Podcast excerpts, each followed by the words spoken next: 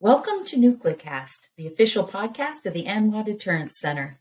Each week, we bring you leading experts for a lively discussion on topics related to strategic nuclear deterrence.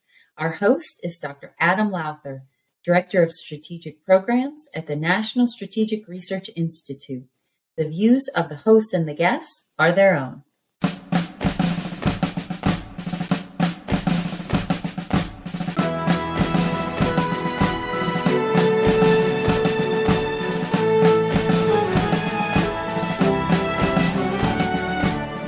Welcome back to another exciting episode of NucleCast. Of course, I am your host, Adam Lowther, and today we have with us Mark Peters. Let me rephrase that. Dr. Mark Peters, who is the Executive Vice President for National Laboratory Management and Operations at Battelle Memorial Institute.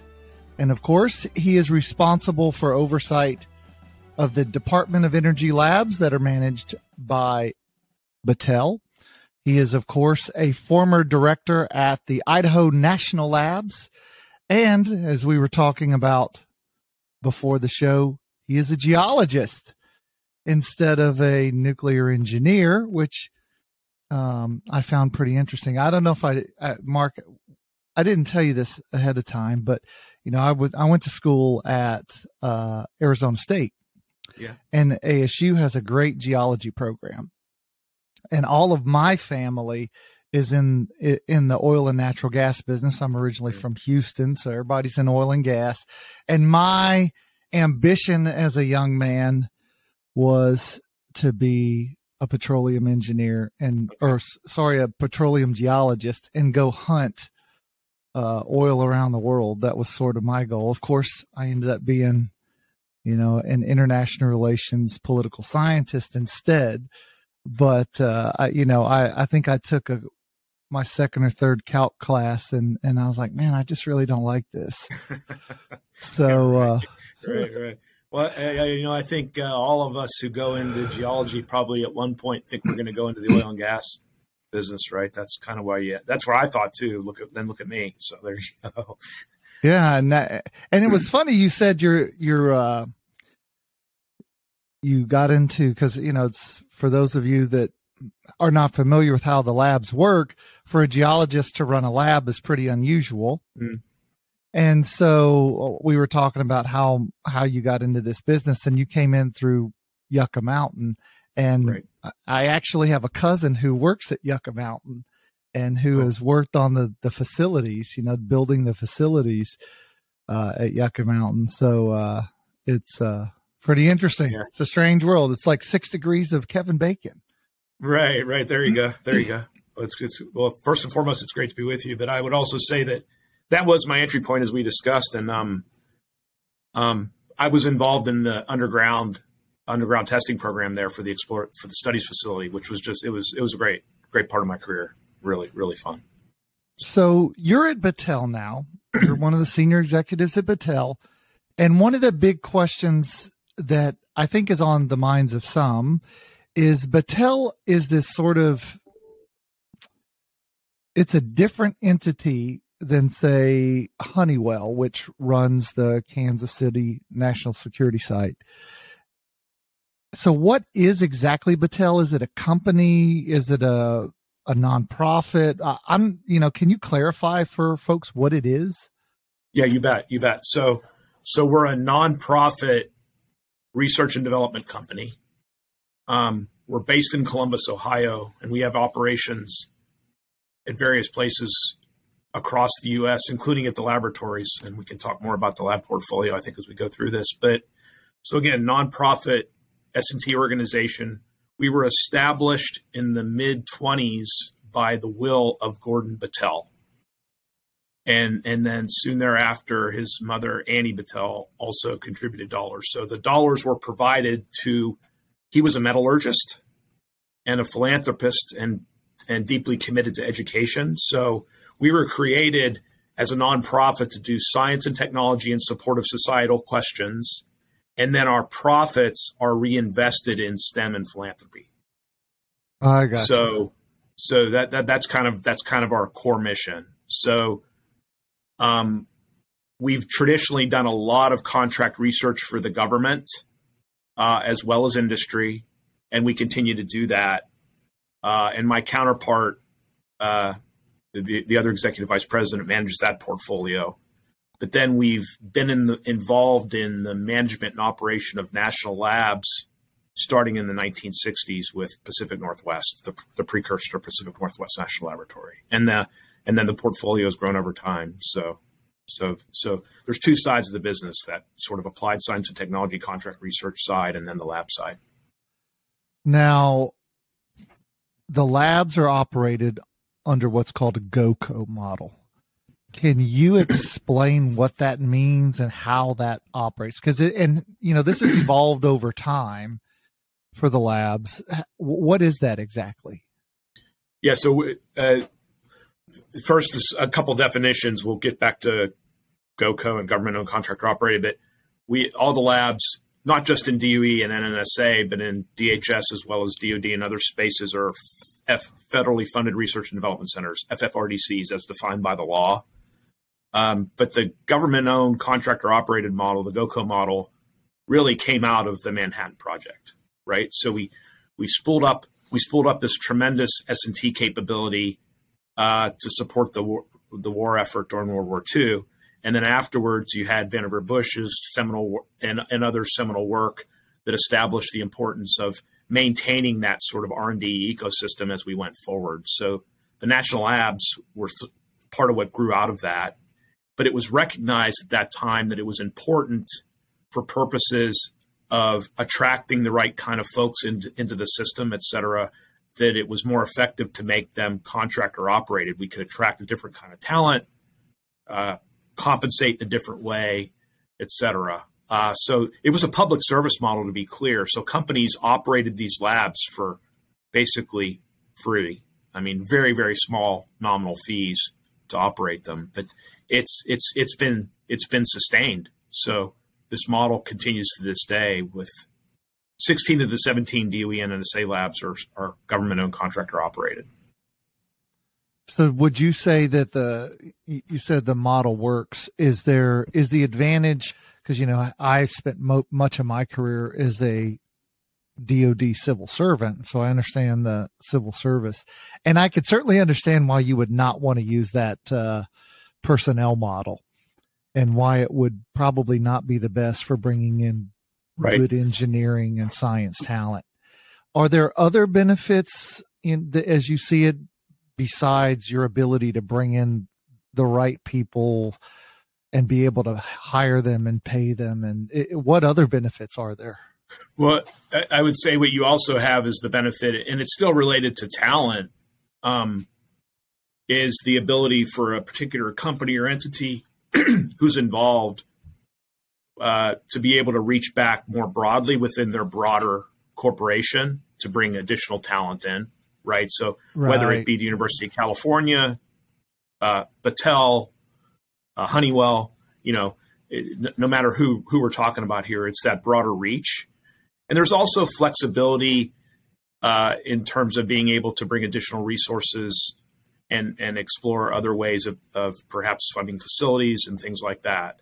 But to be clear, it's a partnership with the government. That's always been the model, um, and it doesn't work unless there's a close partnership between the government and and the contractor, um, and and that tends to work. And so, what would you say if you were to look at the the system as it operates? What would you say would be the biggest downside of it? Um, it's always um, I would say, you know, well, the, uh, from my perspective and Battelle's perspective, I think we're in it for the for the public service, right? I, I mean, yes, we do get uh, a fee for based on performance of the laboratory, but but I think it's important to always remember that these labs are crown jewels, and so I think we need to be in it for what we're providing to the nation. Um, yes, we should be fairly compensated, but I think it's always important to maintain that philosophy. Um, you know, the other part of it is that partnership between the government and and the, and the contractor and the laboratory. Uh, the government needs to continue to to remind. We need to always remind each other what the roles are, right? So the government's supposed to tell us what what needs to be done, and then we're we're about the how. Okay, so go go maintain the nuclear stockpile. Uh, labs, you have a role in that. You tell us how you're going to go do that. And it's of course an iteration, but it's when things get complex. It's when we we don't we we we we sort of stray from our roles. Yeah. Um, and labs aren't responsible for making policy, right? Uh, we we we do S and T, and it certainly informs policy, but it's not our job to make policy. It's also not not our job to define what we need to do. That's the, that's the government's job. Well, now let me put you in a difficult position by asking a challenging question. I'm sure you don't want to answer, and that you, you mentioned policy and not making policy, and you know as I've interacted because I've spent much of my career interacting with Livermore and Los Alamos and Sandia and the, the design labs and they've always been very careful and meticulous not to talk about policy or to advocate. And I right. guess I wonder are we moving into a, a time now where the circumstances with Chinese advancements we just saw yesterday, the, the Chinese now have more ICBM uh, delivery capabilities than, than the U.S. does. Uh, are we at a point now where the labs may need to to speak up a bit to because they know better than others the state of our stockpile the needs that we may have for technical purposes is you know it are the time the time so dynamic that that the labs may need to take an unusual step um, well I, I, would say i would say that uh, these are complex times. We've certainly lived through complex times throughout our history. Um, let me reemphasize we don't make policy, but there is plenty of mechanisms that are in place for us to be able to have conversations with with with the executive branch, with with the Congress, and with other stakeholders. And we're certainly relied upon. Lab leadership is certainly relied upon for that objective sort of that that information, right? We provide information to inform it, um, but I don't necessarily see a, a, a, need for a strong shift in any way because it's already it's already happening, um, and there's mechanisms in place. I mean, you of course know about, of course, the three the three weapons labs directors do their annual their annual view on the stockpile and the effectiveness of the stockpile. That's that's that's more visible, but there's there's there's really constant dialogue uh, between the lab leadership and and the federal federal leadership, including the political appointees and say NNSA, for example, as they think through strategy and as they think through policy. So I, I don't feel like you need to really change much there. Hmm. Um, we don't, you know, it's not our job to lobby, nor is it our job to set policy. But we're I feel really good about the open, transparent communications. All right, excellent, thanks. So let me then shift gears the labs do quite a bit of work on non, nuclear nonproliferation. Can you give us an sort of an overview of what those what the labs do and what it's sort of what are they driving at trying to achieve with their non-pro efforts? Yeah, there there there's a broad set of activities and there's a there's multiple labs that are involved and it's not just of course, Sandia, Livermore, and Los Alamos have very active programs, and that's built upon their history in the nuclear weapons space because we we have these premier labs that are working on you know design of nuclear weapons. That provides an expertise to be able to understand how how to how to manage and and be able to monitor what other countries are doing in that space. And so it's a natural progression for, for, a, for a weapons lab to be able to have a strong nonproliferation program. And that would include everything from being able to um, sense, detect, um, uh, develop, d- develop safeguards technologies for safeguarding facilities. Uh, it's it's it's it's all over the board. A, a lot of work uh, with uh, export control, in those areas and whatnot. So, so if you know, if, for those who speak NNSA, uh, a lot of support to the Defense Nuclear Nonproliferation Program NA20, um, but also a lot of work in counterterrorism, counterproliferation. So NA, NA80 for those who who speak NNSA.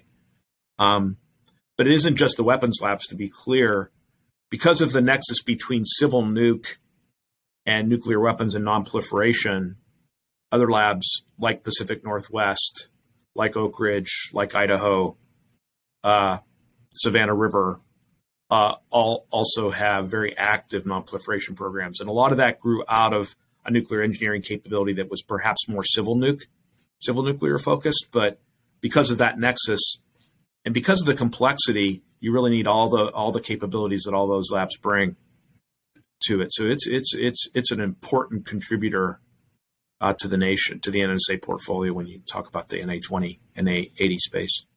Now you mentioned Idaho National Labs, and I I know mm-hmm. you were the director there, mm-hmm. and uh, I've actually had the chance. You know, I visited the uh, the reactor there. It's it's okay, uh, it's a you know Idaho Falls, great town. Yeah. Um. So let me ask you this: I was listening to Joe Rogan.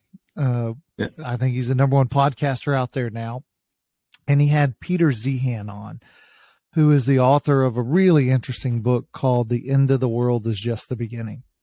So he's kind of a futurist forecaster who looks at trends. And he was asked about the role of of nuclear power as sort of a cleaner fuel and one of the things he said was that we you know nuclear is really not all that viable because all we have is you know lots of waste that we store but we don't reprocess and we we, we can't solve this problem there's no technical solution really on the horizon right now can you maybe speak to that? Because it was one of those things that it piqued my interest because as I understand it, that's that's not really accurate. It's it's politics more than technology that plays the the role here. So can you speak to that, especially with your Yucca Mountain experience? Yeah. Yeah, yeah. So, so, so, Adam, I would say what you said. I'll get to back to just reemphasizing your point. It isn't. It, it's policy. It's not science, and uh, and let's let's go there. Uh, I guess the first thing I would say is having grown up through civil nuclear, you won't be surprised for me to, and having been the director at Idaho, you won't be surprised that I'm going to say that nuclear is an important part of our not only our current portfolio but our future portfolio. If we're serious about climate change, uh, we better be thinking about nuclear as part of part part of the part of the suite of things that we do to address that. Uh, and and yes, the, the, the questions that always come up uh, are cost, of course, uh, and then the nexus with weapons and proliferation always comes up. Uh, but but but handling the spent fuel and the waste is the other aspect. So let's talk, that's the one I know you want to talk about more. So so so yes, all the all the units that operate today and those that would be operated in the future produce spent fuel. Uh, and you can really think about a couple. Let's you know, there's different ways of disposing it. I mean, back in the day, we talked about shooting it into space burying it in glaciers. Uh, but in the end, the consensus of the community was if we're not going to reprocess, we're going to bury it in deep geology. Um, so that's where Yucca Mountain was the program that ultimately the United States pursued. Other countries in Sc- Scandinavia, in particular, are, are, very far along in developing rep- underground repositories for their spent fuel. So you can actually, uh, from a scientific perspective, if you find the right geology, and the right packaging to put the spent fuel in, you can do it and you can do it safe. And why, um, why don't we reprocess? So some countries do. Uh, we certainly did at one time, and we were spooling up to do commercial reprocessing back in the 70s. And at that time, President Carter put out an executive order. Three Mile Island was was was happening around that time.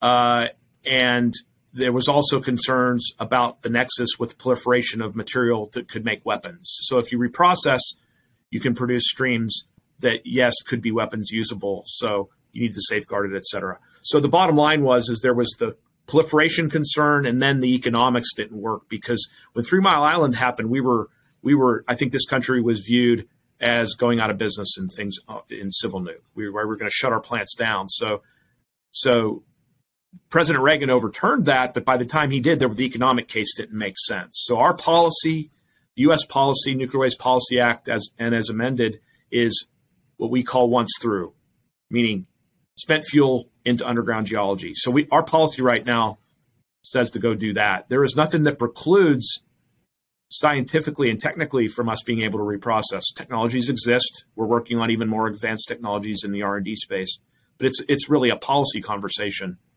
that hinders our ability to uh, to reprocess here. Now, could you talk just a little bit because this is something we've never talked about before on NucleCast? Could you talk a little bit about what would reprocessing mean? What would we do with that spent fuel? Yeah, so we we would take the spent fuel. So so the spent fuel is still about ninety five percent for the commercial fuel. That's what I'm talking about here.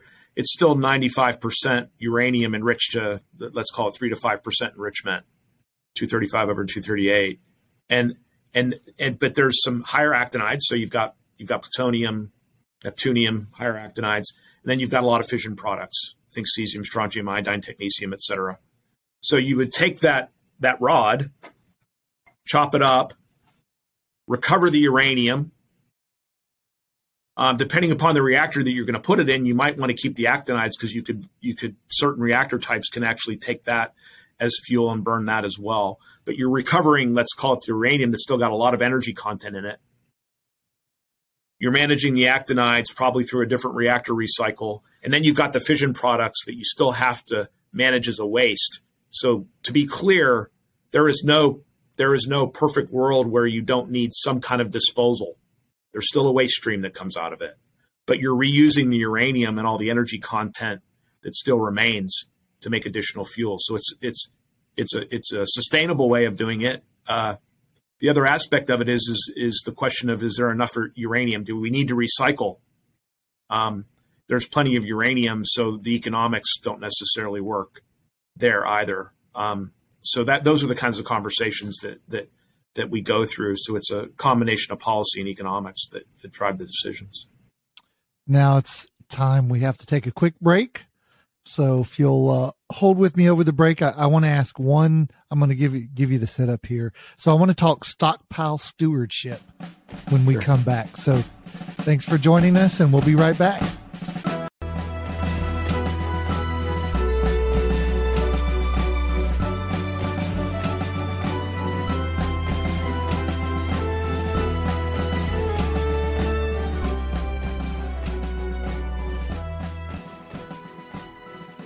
This episode of NucleCast is brought to you by the ANWA Deterrence Center, whose mission is to educate Americans about the nuclear enterprise and strategic deterrence.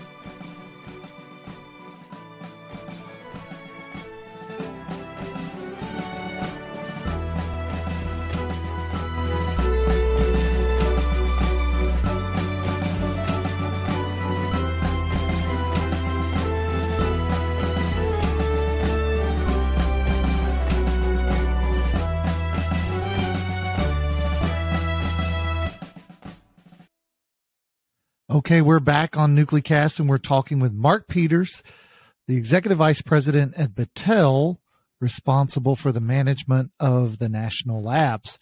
So I asked you before the break about stockpile stewardship.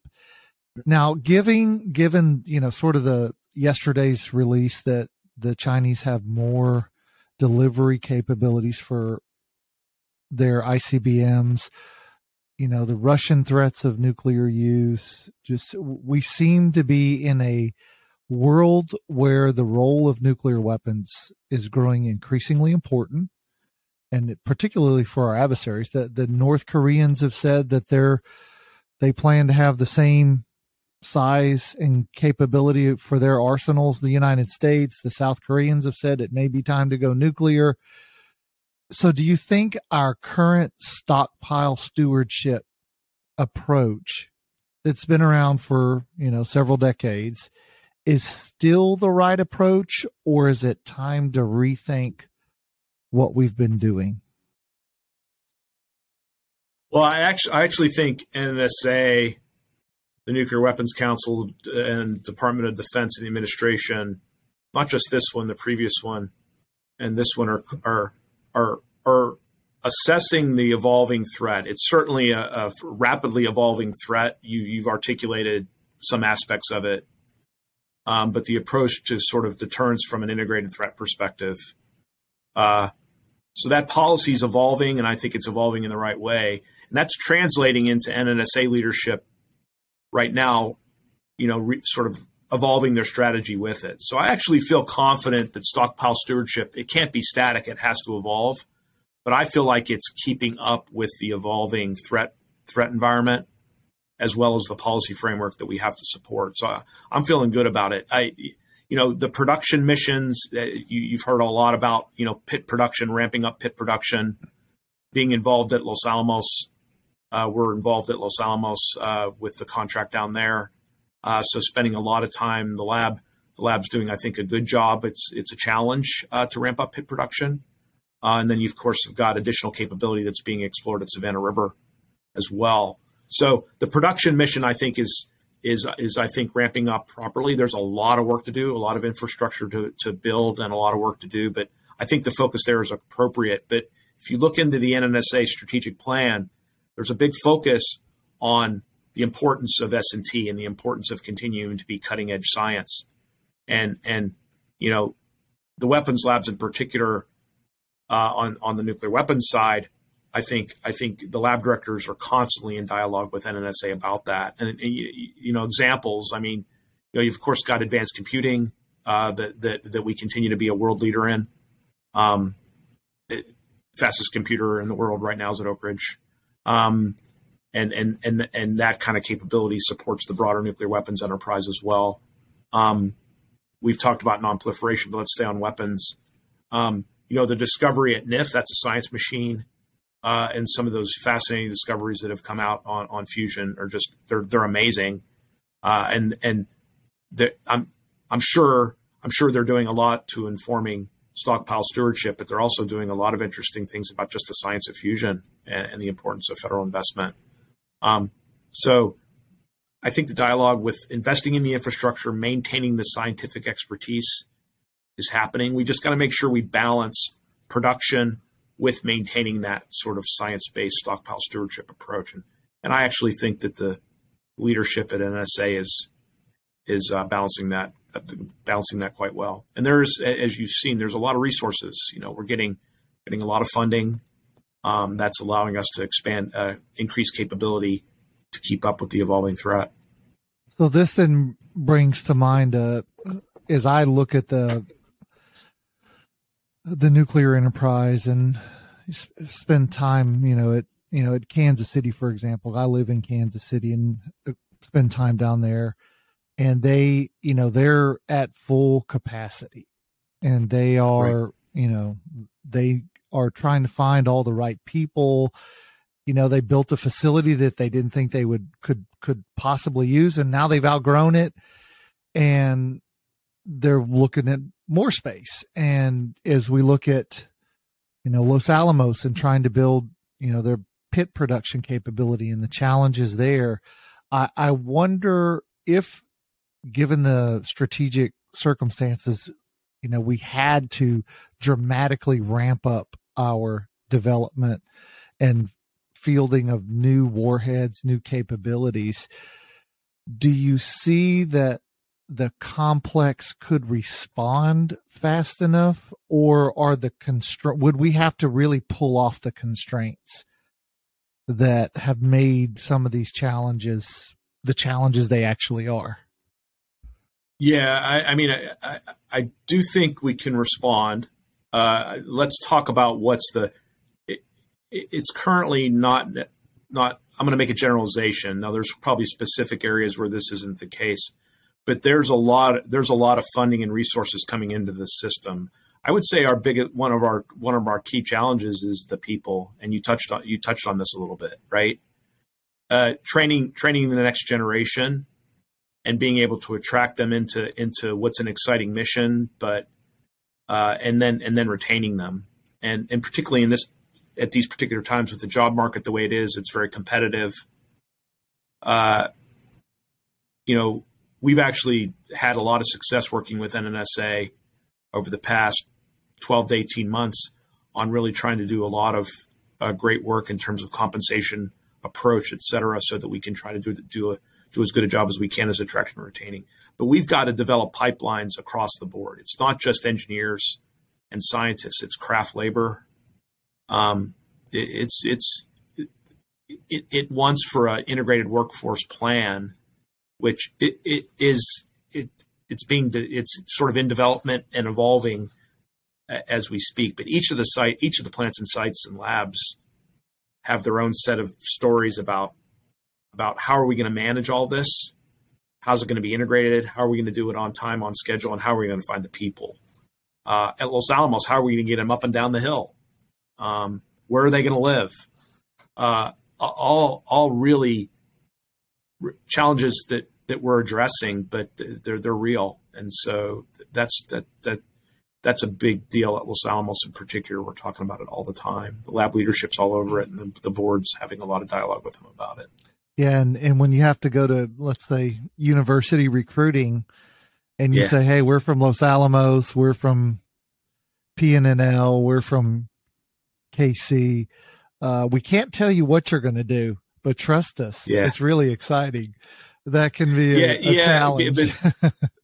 yeah, sorry to interrupt you, but yeah, yeah, yeah. But I would also say the other thing I would say is our missions our best retention tool. Oh, for sure. So, so if we can actually, eh, if we can actually get folks in the door and get them the proper clearances, and there's ways, right? You can bring them in and have them work on more open science stuff as they wait for their clearance. Even the open science stuff is a great retention tool. But once you get involved in in working on in the nuclear weapons complex, yeah, it's I mean, it's fascinating work, but it's just so so important for the nation. Um, so so you know, we certainly can compensate well, but I think once people get in, they're like, wow, this is amazing, uh, and important. So now we're we're unfortunately at the end of the show, but I wanted to give you sort of a last word is is as you think about what you would want our listeners to take away from our discussion today. What do you think is the most important thing that that they would walk away with? Well, I think first and foremost, you're not going to be surprised to hear me say this: that the the importance of the national laboratories broadly to the nation's uh, S&T ecosystem and also the importance of us, uh, the labs, in addressing challenges in energy security, uh, nuclear weapons, et cetera, cyber, the, and the evolving threat environment and everything that goes with that. The labs are so important to that. So I think continued sustained support for facilities and, and the people in the programs is key. And, and also that you've got you've got tens of thousands of people at these laboratories that are quite frankly patriots who are who are working who are working on on these problems and are dedicated to the mission and are doing everything they can to protect this nation. All right. Mark Peters, thanks for joining us. It was it was good to have you. Adam, was great. I really appreciate it. Good to, good to spend time with you. All right. Well, thanks uh, to you, the listeners, for joining us on this episode of NucleCast, and we will see you next time. So, Mark Peters, it was an interesting discussion. It's always, at least to me, interesting to hear how sort of senior leadership sees some of these issues and some of the dynamics that they have to deal with. That, you know, when you're sitting, you know, in the trenches in this, you know, fight to uh, build an effective nuclear arsenal or, uh, build you know modern micro reactors or wherever you sit sort of in the labs and you don't have to look across all of that political and financial space and you can just be really passionate about what you do and then to have to go up and look at the much broader sphere that's uh, you're operating in that's always sort of an interesting thing to hear from folks. And so mark gave us that that view and sort of where he has to weigh all of those big questions and be careful because of the you know the politics and what all's going on. And so it was a great interview and i i enjoyed it and, and thought it was uh you know quite informative this has been a production of the anwa deterrence center our executive producer is kimberly charrington and this episode has been engineered and mixed by David Krumthal. Follow the show on LinkedIn, Facebook, and Twitter at NucleCast. Listen, follow, and review the show on Spotify, Apple Podcasts, Amazon Music, or wherever you listen to your favorite podcasts.